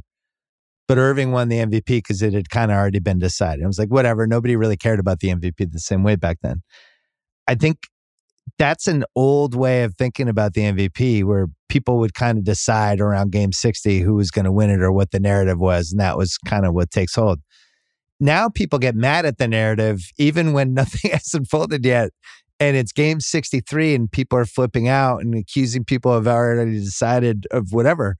Jokic was the MVP favorite for the first two thirds of the season. I think Embiid, with what he's done in the last month, not only has closed the gap, but I think he's going to pass him. Like I think Embiid or Giannis is going to win the MVP because I don't think the West matters as much to the Nuggets or Jokic, and I see them fading back. So, like on FanDuel today, Embiid was plus two fifty. To me, Jokic and Embiid should be even because Embiid's on a mission, and I got to say, as a voter, if it's dead even, um, and I'm looking at it, I'm like, man, should Embiid have one of these if it's two to one Jokic versus Embiid versus 3 0?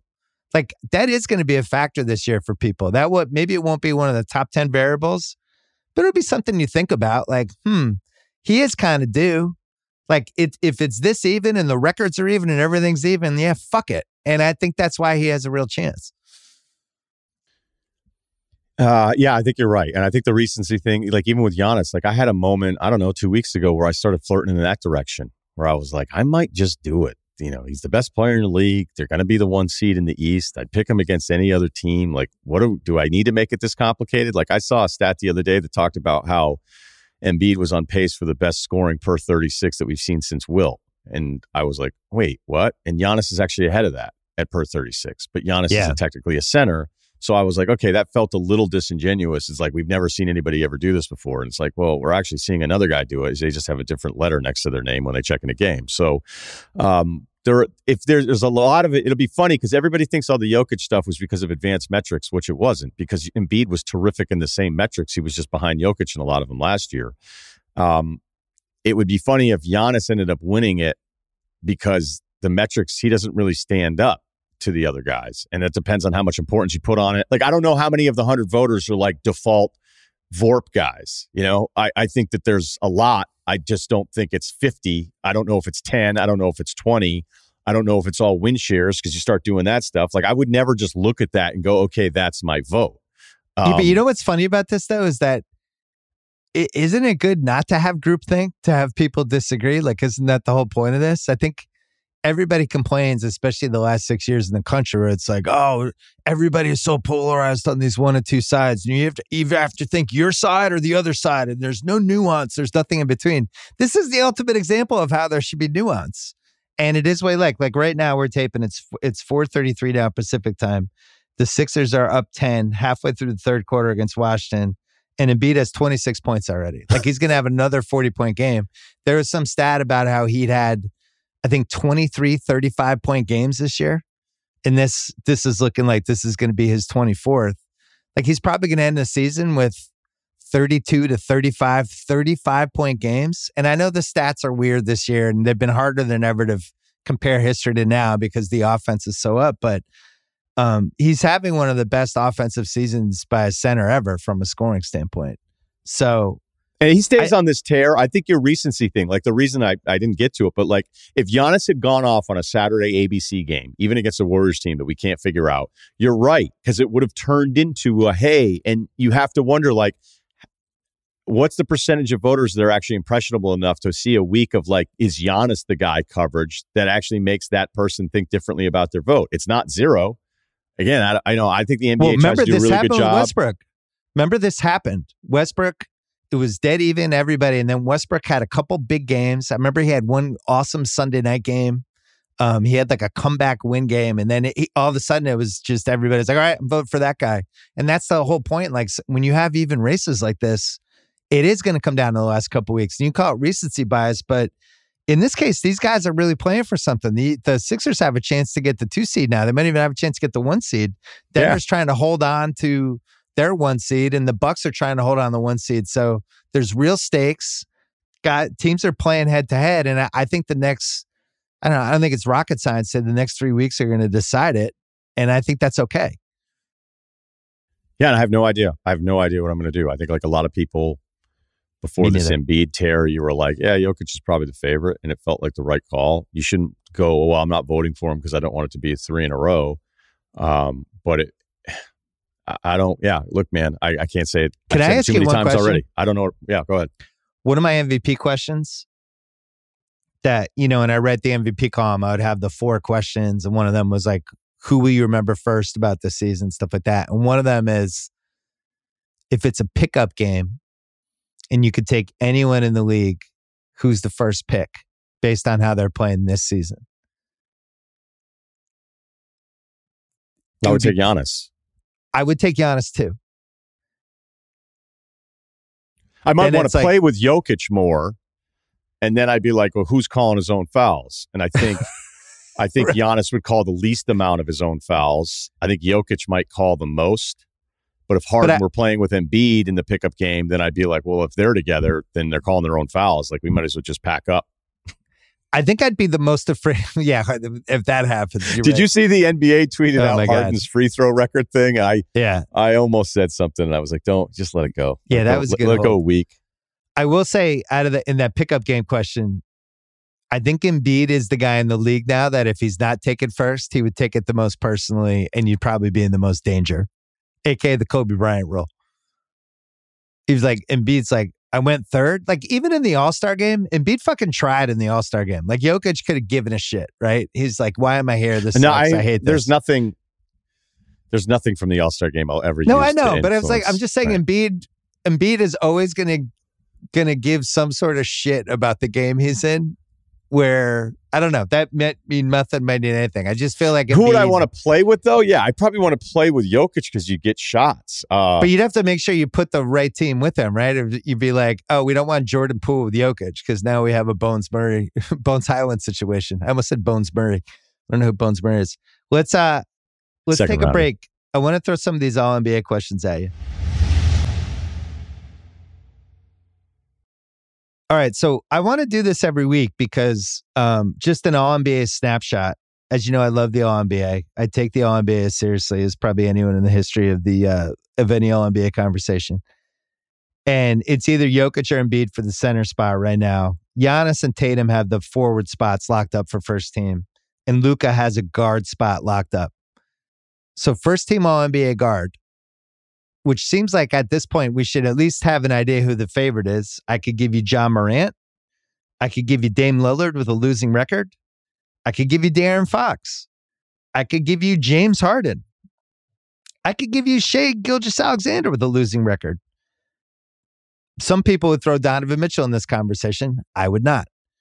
Um, if you had to pick a favorite for the second guard spot on first team All NBA, a conversation that's not happening at a lot of cocktail parties right now, who would you take? I'm going to actually put Mitchell down right now. First team? Yeah. Wow, I have a lot of stats to throw you. Well, start with the non-stat stuff, and then we can get into the stat stuff. I mean, his clutch stats are bad. And and I think he shot them out of games. And I actually think their record should be better than it is. Um, I think he's been pretty hit or miss. I'd have him as one of the best 15 players in the league, but I'm not sure I'd have him as one of the best six guards. If you want to go with De'Aaron, I get it, but I'm, I wouldn't put Dame over him. Like, Well, where do you stand on the losing record thing? Because in the past, I think it's a good I've rule, been pretty but committed to this, but this year it's so fucking weird where two thirds of the teams are right around 500. So do you just throw away that rule this year? well, it's I look. I've only done it one other time, so I don't really know. You know, I, I think it's a good rule. I think it makes sense, but I, uh, you know, like anything, it's even going back to the MVP. Like each year, the standard changes, right? You can only Yeah. you can't like some guys when they argue this stuff it'll be like well yeah but you know five years ago you did this and then whatever. It's like yeah but now this year's different. Like this year's vote is different than so i feel like cleveland like when i watch basketball games he's one of the 15 best players without question in the league this year. Um i know you know the bad part of him can be a little reckless but i also think he's impossible. Like when he's at his best he's impossible. Fair. and I think there's a little bit more juice to him than a De'Aaron Fox, who I think is the only real other option when you want to talk about talent in combination with a team that you feel like has been playing for something all year. So, So, ja, ja would be the other one. well, But the we don't Ja know when thing, Ja's coming back. Ja would have been my other first team. He would have Yeah. been prior to What if now, Ja comes back in four days? then he's back in the first team. That's how I feel too. But do we think I- Ja will be back in four days? I Doesn't have no like it. I mean, based on the pictures, I'd still be hungover, but I, I, uh, you know, I have a friend who worked there. I uh I was thinking about introducing myself as Shotgun Willie Simmons for the podcast today, but decided against it. I'd get you a T-shirt. I'd get you an employee discount on a T-shirt I would if you need fucking one. love love a, a t-shirt. That'd be great. Um, yeah, I had a friend. I had a good friend who, who worked there for a little while, uh, a long time ago. Anyway, yeah. So like Ja, I have you know I have all my selections on my my worksheet here. Like this is this is simply workshopping worksheet, whatever you want to call it right now for me. I don't know how definitive you are in your picks. Oh, I'm, that's why I said it's a snapshot. It's March 12th. We got This is- four is Sundays from now. This season ends. This 16 just- games. Lots of stuff could change. it's pages of notes and possibilities or whatever. Ja is a Ja dot dot dot like TBD. And if he comes back soon, which is probably I don't you know? I shouldn't speculate on anything. Um, I hope he comes back soon. I hope everything's good to go and they get this turned around because I think when Memphis is good, it's it's a lot of fun for the league. I do have some Memphis questions though. Like, is this a suspension? Is he getting paid? Did the league do this? I it's this has been Wasn't it I think- presented as a team thing? And it was okay, but how does that work? I thought usually uh, the league laid down a suspension. So is he suspended with pay or without pay? And does he get paid the as during his leave of absence? Like, how is this working? It's a, the details have been sparse. Right, but if it's a bigger issue where it's something that like leads to wanting to respect, I don't. You know what? I'm just going to stop because I don't know. I only know Yeah, I've read yeah. a million I different just- things, and I don't know what to make of any of it. I don't So, know what to make any of it either. That's my point. I have Ja first team All NBA still, but he's so he's played Yeah. 53 games. Um, the Grizzlies have pay have played. I have it right here. They have played 66 games. So there's only 16 games left, and I think he's got to come back pretty soon and be at a good level to keep that first All NBA spot. All right. Um, second team, Jokic or Embiid at center.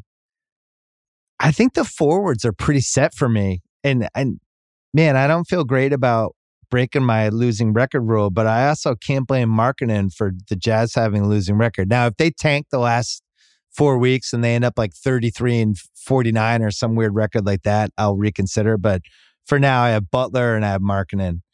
And Butler has been awesome. like Butler against the Magic last night was was just classic. Where it's like, oh, the Magic have this; they're to win by twenty, and then it's like, ah, it's only eight. It's like, uh oh, Jimmy's got to look to him, and then all of a sudden we're going in overtime, and he makes one of the craziest threes. I think Butler's been spectacular. and he's playing. You know, you go through the Butler baseball card. You're like, wait, he played. He's played 70 games or more twice in his career. Right. It's crazy. And this year, like his Well, it's not happening stats, this year either. He's fifty-four of sixty-nine this year for games. No, it's not going to happen. But this is actually a good year by Jimmy Butler standards. If you look through it, and um, it's not just the raw stats and the shooting. It's there's some other stuff in there that tells you it's incredible, which maybe is your anti Mitchell stuff for me. A little bit, you know, whatever. I think we covered it. Oh, now I'm Uh, anti Mitchell. See that now you're Yeah. doing this is this is great. I just didn't have him in my top six for guards. I'm not anti. I got him top fifteen as a player. Yeah, I but you were the- the, most stuff- dismissive. You were the most dismissive of him as a first teamer of all the other guys mentioned. Like, would you Yes. be more likely to put? You'd be more likely to put Lillard first team than Mitchell. Lillard is 32 and 7. He's 47, 38, 92 percentages. He's played 53 of 66 games. He's having the best statistical season of his career. And I can't blame him for losing some of these games where it's like you lost because your center's Jusuf Nurkic and he couldn't guard Joel Embiid, and that's why he lost this game.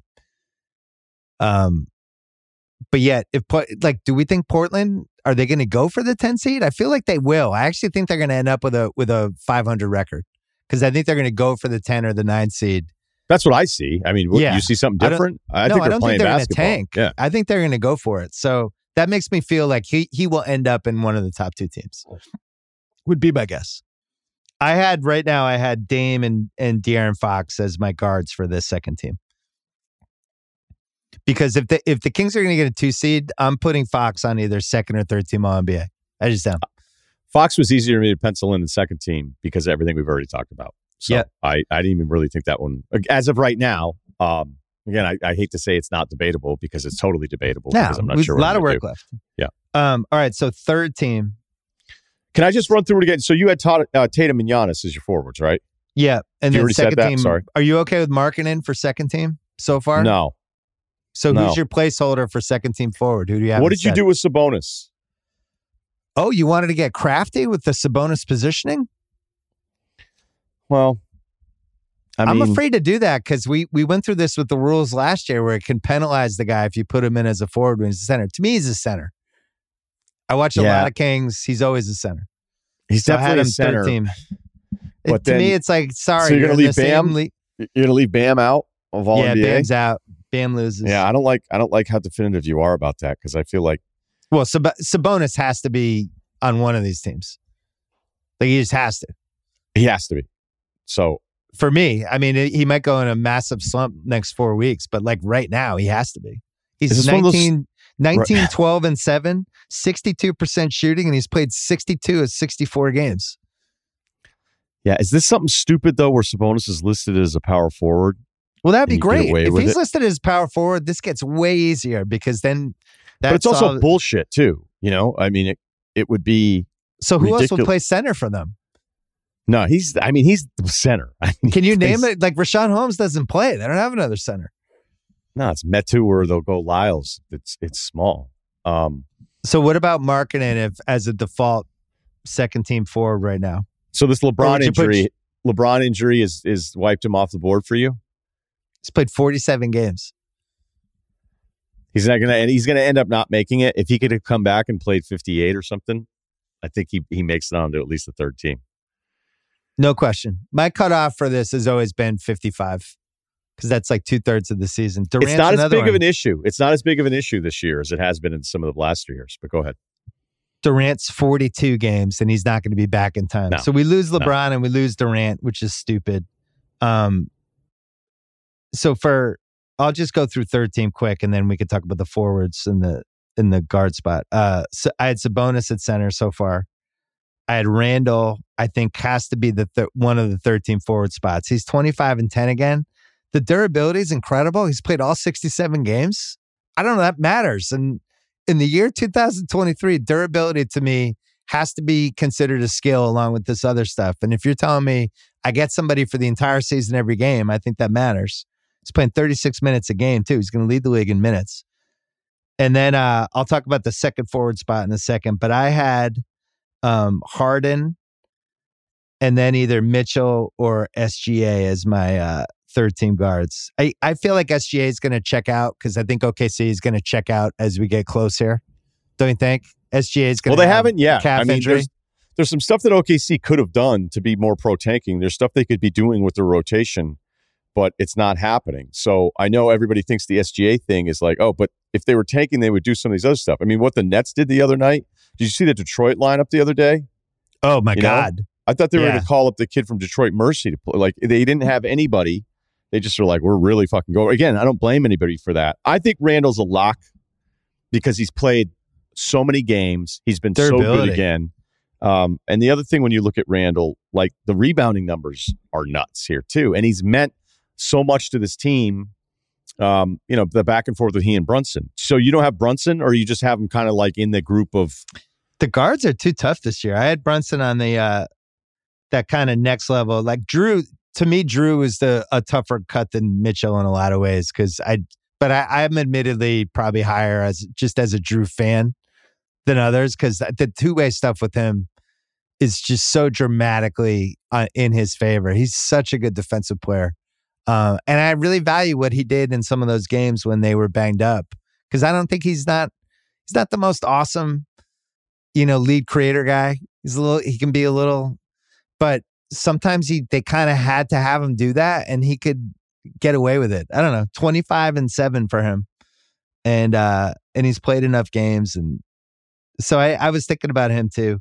The Siakam is the one that I'm surprised dropped off, but I, I, I think he's really fallen off since the Poeltl trade. Like, have you watched the Raptors? Siakam doesn't seem like the same guy anymore. No, I mean, honestly, every time I think I, you know, have like, and again, doubts with Siakam is just, is he actually one of the 15 best players, which I don't think is a huge knock.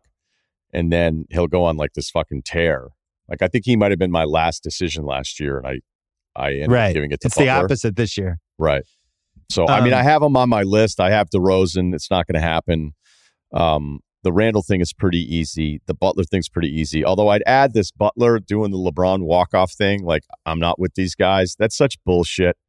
And, you know, look, Miami's trying. I, I think they've done a really good job with not a great offensive team of of finding a way to keep that they don't have, you know, really much of a rotation. I don't He- know how he many other can't help himself sometimes. Yeah, He I just, don't like can't. it. And I'm saying it. It wouldn't keep Yeah. me from voting him from beyond this, but it's like, okay, so where's this going? Like when we need everybody to be. But again, look at them last year. They got in the huge thing with Spo, and they're a shot away from playing for an NBA championship. So you know, maybe maybe none of this matters. I just don't really like it all that much. I hate leaving Bam off. I'll tell you that. I don't feel good about it either. Unfortunately, he's the fourth best center in the league this year. So the second forward, man, it's tough. Uh, let me let me ask for a ruling. Can Jaylen Brown be eligible as, as for that forward spot in your opinion? Well, he certainly plays small forward minutes, even though he's considered a guard. because Like, they we play two before. guards with Right. Tatum and Brown a lot. They do. So I think that makes it easier. I mean, he's 26 points a game, seven rebounds. He's played a bunch of games. He's only missed 12. Um, when we think about the Celtics, it's like those two guys are the reason that they're good, right? It's Tatum and Brown, Tatum and Brown, Tatum and Brown. So big picture wise, it makes sense to me. But I also like, you know, I'm sensitive of the whole, oh, you're just like it because he's a Boston guy. It's just like to me, it's him or DeRozan. And the Bulls have been one of the most forgettable teams on League Pass this whole season. And DeRozan's fine; he's 25 a game, but I, to me, I, I don't think he's one of the 15 best players in the league. DeRozan hasn't played in the game that's mattered for like two months. Okay. And there are moments where Jaylen Brown has to carry this team. Um, and I would say there's times with Jaylen where he's the aggressive one, where he's like, you know what? I've had this shit. Like I I I love the way Jaylen Brown has played stretches this season when it like feels like some things are falling apart or, you know, the defense is totally locked in on Tatum or Tatum's just having a night where, again, a lot of the guys, I think that kind of speaks back to like the Tatum thing of being just maybe, you know, a slight, slight level down in between the, the tier that he's not Yeah. in and the next tier that he's above everybody else in. And I think you can see Jaylen even understand that. I think the great thing of those two guys playing together for this long is that Jaylen notices it or he feels it. And like that's one of the great things about basketball is like kind of knowing the moment a little bit. And, you know, I know what DeRozan's numbers are. He's terrific. That contract been working out for Chicago. Everybody knocked it and all that kind of stuff. But I would have a hard time. Like the tiebreaker for me is how many big games has it felt like Jaylen's had to do something that's really matters where the Bulls stink. Yeah, how ma- and how many bullseye games has he played in? That's the other thing where it's just like it's the biggest game of the month for the other team. You know, uh, as we're talking, Embiid is up to 34 points as we have a whole fourth quarter, so he might get 50 Changing the vote. today. Um, well, I haven't, I guess I didn't declare it, so I don't know what it is. I feel I feel pretty good about Jaylen in that spot for now. It's really weird though, where you have no Curry because he's not going to play enough games, no LeBron, no Durant, and no Kawhi, who you could argue, at least for the last two months or the last six weeks of the season, has been one of the best six forwards. I don't think there's any argument on that. He's just not going to play enough games either. And then the only other people like Booker didn't play enough games. Yeah, just going to ask you about Booker. I can't get there with Paul George. Davis isn't going to even get to 50 games, it doesn't look like. And then I, I think Bam is probably the most Anthony Edwards- egregious. Anthony Edwards is on my list as like a, you know, what if they put together a little bit of a run here? Could you weasel him into the forward spot potentially? I was thinking about that one too, like same way with Jaylen. Like, because they they do have had some lineups where there's like two guards plus him. What was But- it last year? Everybody got mad because they were trying to figure out to how to put Jokic and Embiid. Well, that was it. stupid. Yeah, I was like, Right. oh no, just put just Well, didn't you almost do it? I did until I found out what the rule was, which is like if it's it's only the votes for the center position. So Yeah, if you have a forward vote, it like doesn't count. I was like, well, that, that doesn't seem fair to you. It should go to. I don't think it should be. You know, I was thinking about this the other day because, you know, there's been some centers over the years that are going to end up being like, look at this Hall of Fame resume, and you're like third team All NBA Yeah. center, and you're just like, there's certain years where you're like, well, who's the third center? Like, where is he? What do I need to do here? Um, this year, certainly with Sabonis, because he does play center. I just know that on some of the sorting, I think he's he's listed differently, which is also bullshit too. It's like, okay, so wait a minute. So Sabonis can be a forward in the 2023 All NBA voting because he played with Miles Turner two years ago, right. right? Like that's that doesn't seem to make any sense. But instead of just the two guards, three front, front court guys, which is probably what they should do, should the NBA just call it the top 15? Can you imagine the content that you would have? Where we spend all this time, where I do it twice a year, where I do my top 10, right? So I do my top five, top six. We just bullshit about it. I always kind of do like a top 10 twice a year just to see kind of where I'm at and see if I surprise myself. I remember did it one year. I had John Wall ninth. I know that sounds crazy. That one year, I don't think it was nuts. Um, I also have my own little process of like, it's not just the 10 best players this season, but whatever. But if you said the NBA just goes, for the season, we're going to rank who the 15 best were, like college football. Wouldn't that actually be awesome? And then also be fair for when these guys retire onto like, hey, he had he had like six top 12 finishes on top NBA top 15. Yeah, it's a it should almost be a separate thing to the All NBA. I I really am hesitant to change the All NBA because it to me it traces back the history of the whole league, right? We have years where it's like Russell or Chamberlain, Or you had the years in the 90s where it's like Hakeem, Robinson, Ewing, Shaq, pick three. Right. And the all pro two. for the NFL, when you see a guy had like four first team all pros, Yeah, in the you NFL, know it really like, meant something. Okay. So, like when C Webb beat KG and Duncan, I forget who he beat out in 01. It's like that's meaningful. Those guys were fucking amazing. He was better than them in a in a year. So I was thinking about it though, how stupid this was because your center point in 2016, a year that had an awesome LeBron James season, an awesome Kawhi Leonard season, and an awesome Kevin Durant season. 2016, that was the year that Durant's second team and our first team All NBA center was DeAndre Jordan. First team. This goes, goes down in history. And that's where we the wheels come off, where it's like, what are we doing? Like, so part of me wonders, I don't know. You, so, I love the history part of it because you're right. But when I go through the exercise before I even man. had a vote, I'd be like, I don't think this player deserves to be remembered now. Andre an Drummond, All-NBA. third team All NBA. Andre Drummond. Uh, all right, we're wrapping up, but we got to do our retradables. I threw at you a trade from 2012. It was the Deron Williams trade with the Nets, which I remember where I was when it happened. I was going to visit like the Apple Facebook headquarters with a couple ESPN people I missed that It- one. I, I- yeah, I you, didn't you go weren't invited. And uh it was like, yeah, Deron Williams got traded to Brooklyn. It's like, what?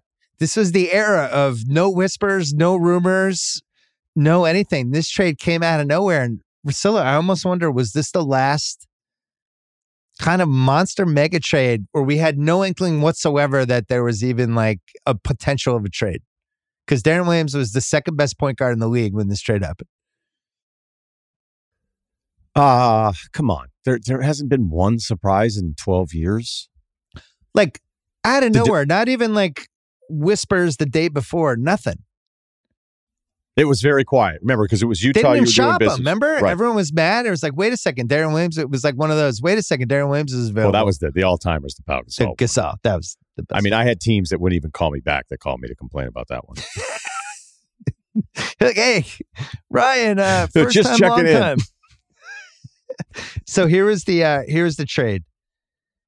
This was right after he had been battling with Jerry Sloan, and they trade him to Brooklyn. They get back Derrick Favors, who'd been the number two pick in the draft. They get a 2011 first, which ended up being the third pick in the draft because I think it belonged to somebody else. And then uh, a 2013 first. The 2011 number three pick became Enes Kanter. And the 2013 pick became uh, George. I can never say his name. Gorgie Dang. Gor- Gor- Gorgie Jang. Gorgie Dang. Hard God, G, soft G. Really tough one for me. Um, Well, that's and I that mean, was the whole at trade. Deron nowadays- Williams over here.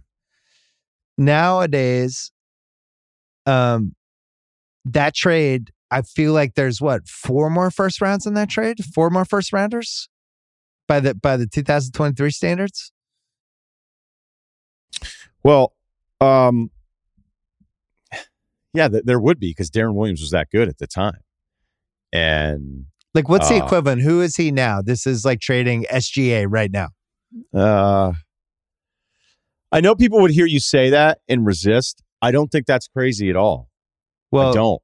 I so mean, I- in Look, people were arguing. I remember, granted, it was very Utah based, but people were arguing he was better than Chris Paul. oh for five years, I used to take get the shit from it from the Utah fans. 2010, second team All NBA. Utah fans used to be tougher back then. They Utah were- fans. They were fucking. They were a couple of these documentaries have upon a mellowed them out. I think. 2008, he was second team All NBA, and 2007. That's it. He had two second team All NBAs up to that point. Plus, he had had real playoff success. They had won like five playoff series with him in three years. Like he was a winning player. I liked. his Yeah, game. that's the thing. Is that he was an established dude where you felt like, wait, if we get this guy, like now we're in a different conversation. Not certainly guaranteed for like championship contention, but this is how good he was. I mean, he was impossible in transition. I remember I interviewed him once. I go, when you do that crossover and you barrel into a dude and send him flying and you get the call every time, do you ever feel bad for the defender? And he was like, Yeah, I mean, like, it's always a foul on them. It's like awesome. Because he initiated right. all the contact and he was like laughing, going, Yeah, I know exactly what I do, clearly. And they never get the call. Well, they had him and Baron Davis at the same time during that stretch, two like the most physical point guards in the history of the league. So they Brooklyn does this trade. Utah just says fuck it and they reboot. Uh, and they had lost Boozer the year before too.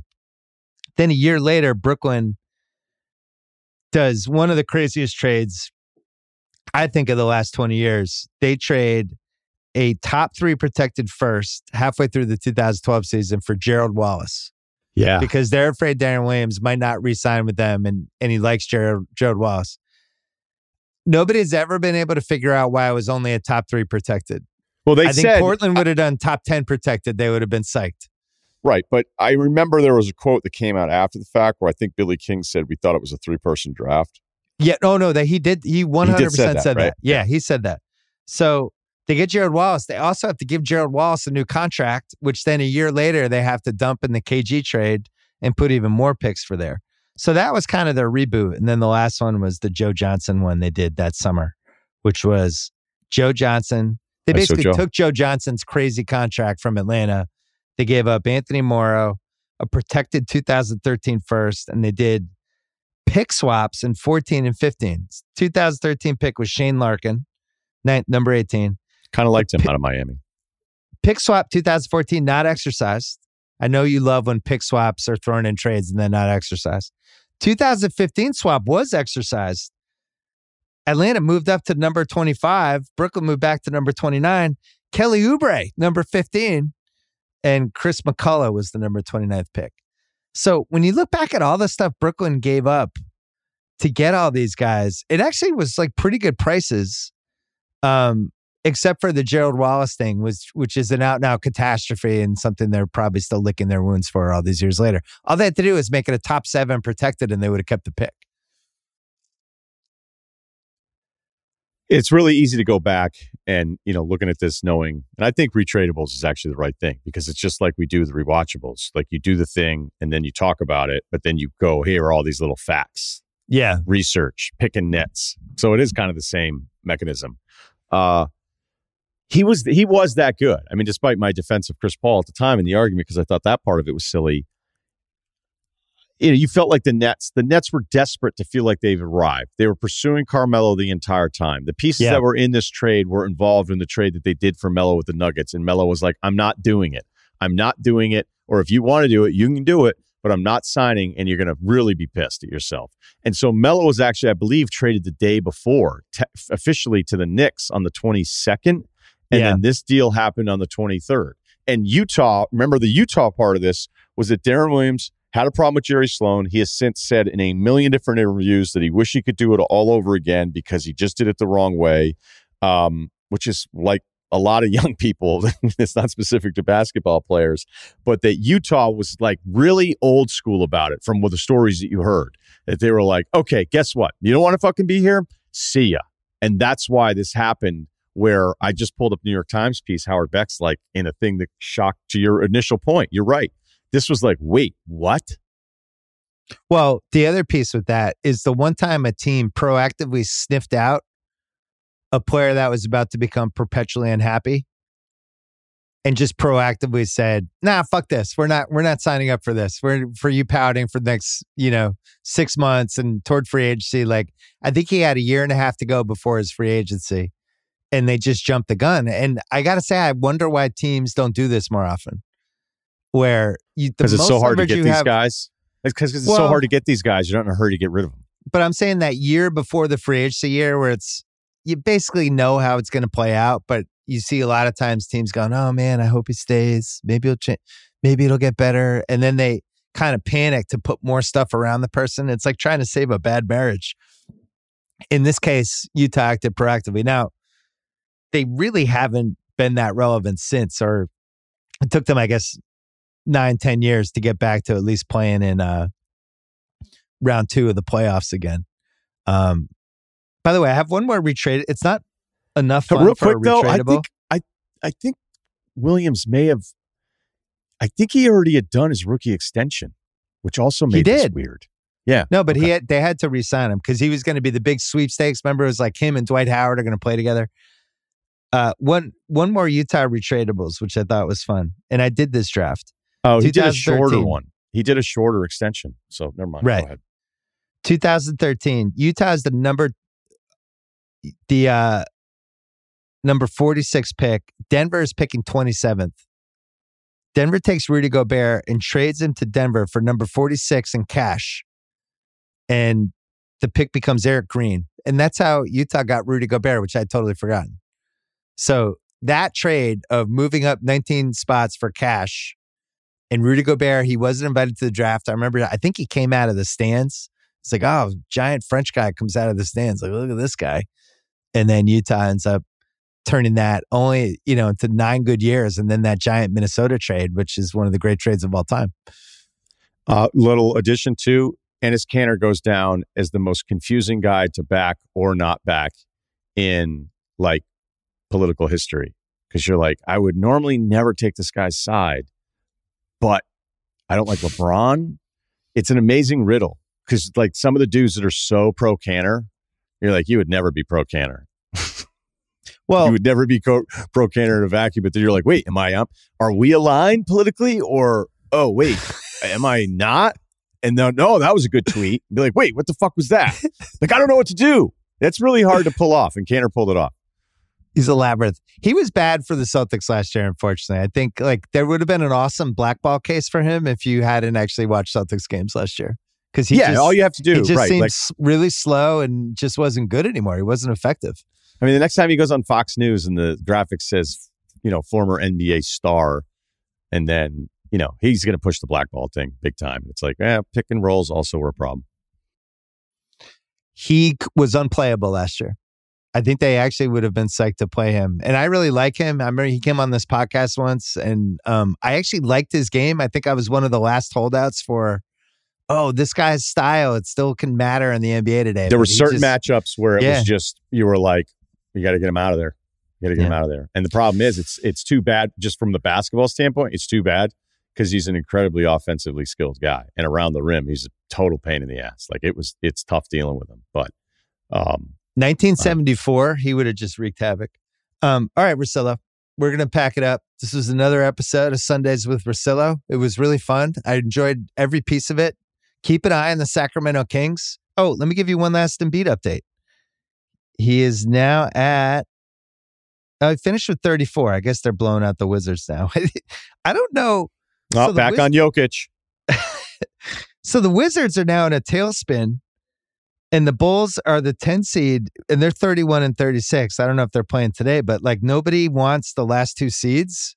It's, it's like they're going to be the saddest play ever. It's like, here's Toronto. They lose every game in the last five minutes and seem like they hate each other. And here in Chicago, they've been terrible all year. And that's who we're going to get for the play. And it looks like that's why Orlando is only four back, Cerruti, from the in the loss column with 14 to play. It's not inconceivable. Look, I I, mean, uh, I don't know if Saru's jumping in there. Chicago's not playing today. They're actually off again tomorrow. Speaking Magic of play the Spurs Tuesday. I can't wait to see what happens with Milwaukee and Sacramento. Um, so that'll be fun because you wouldn't think they have the best matchup if Giannis is, is back from the wrist thing, but um, I don't know the latest on that. That'd be a good one. But I mean, OKC is a half a game out, I think, of the plan on that side too. So like you're sitting here looking at Chicago. I mean, hell, I it felt like Washington played Atlanta for like two straight weeks. like, like every time I turned on TV, I'm like, what? Did they have like some make some rainouts? What's going on here? I'll tell you, it was a tough week for uh, Joe House text about Bradley Beal. The, the anger went to another level for the 50 million year contract. All right, Russillo, uh, I will see you next Sunday, and you can hear Russillo on his podcast, which he's doing twice a week. We never talked about the uh, the Panthers trade, but you can talk about that on your own podcast. Good to see you.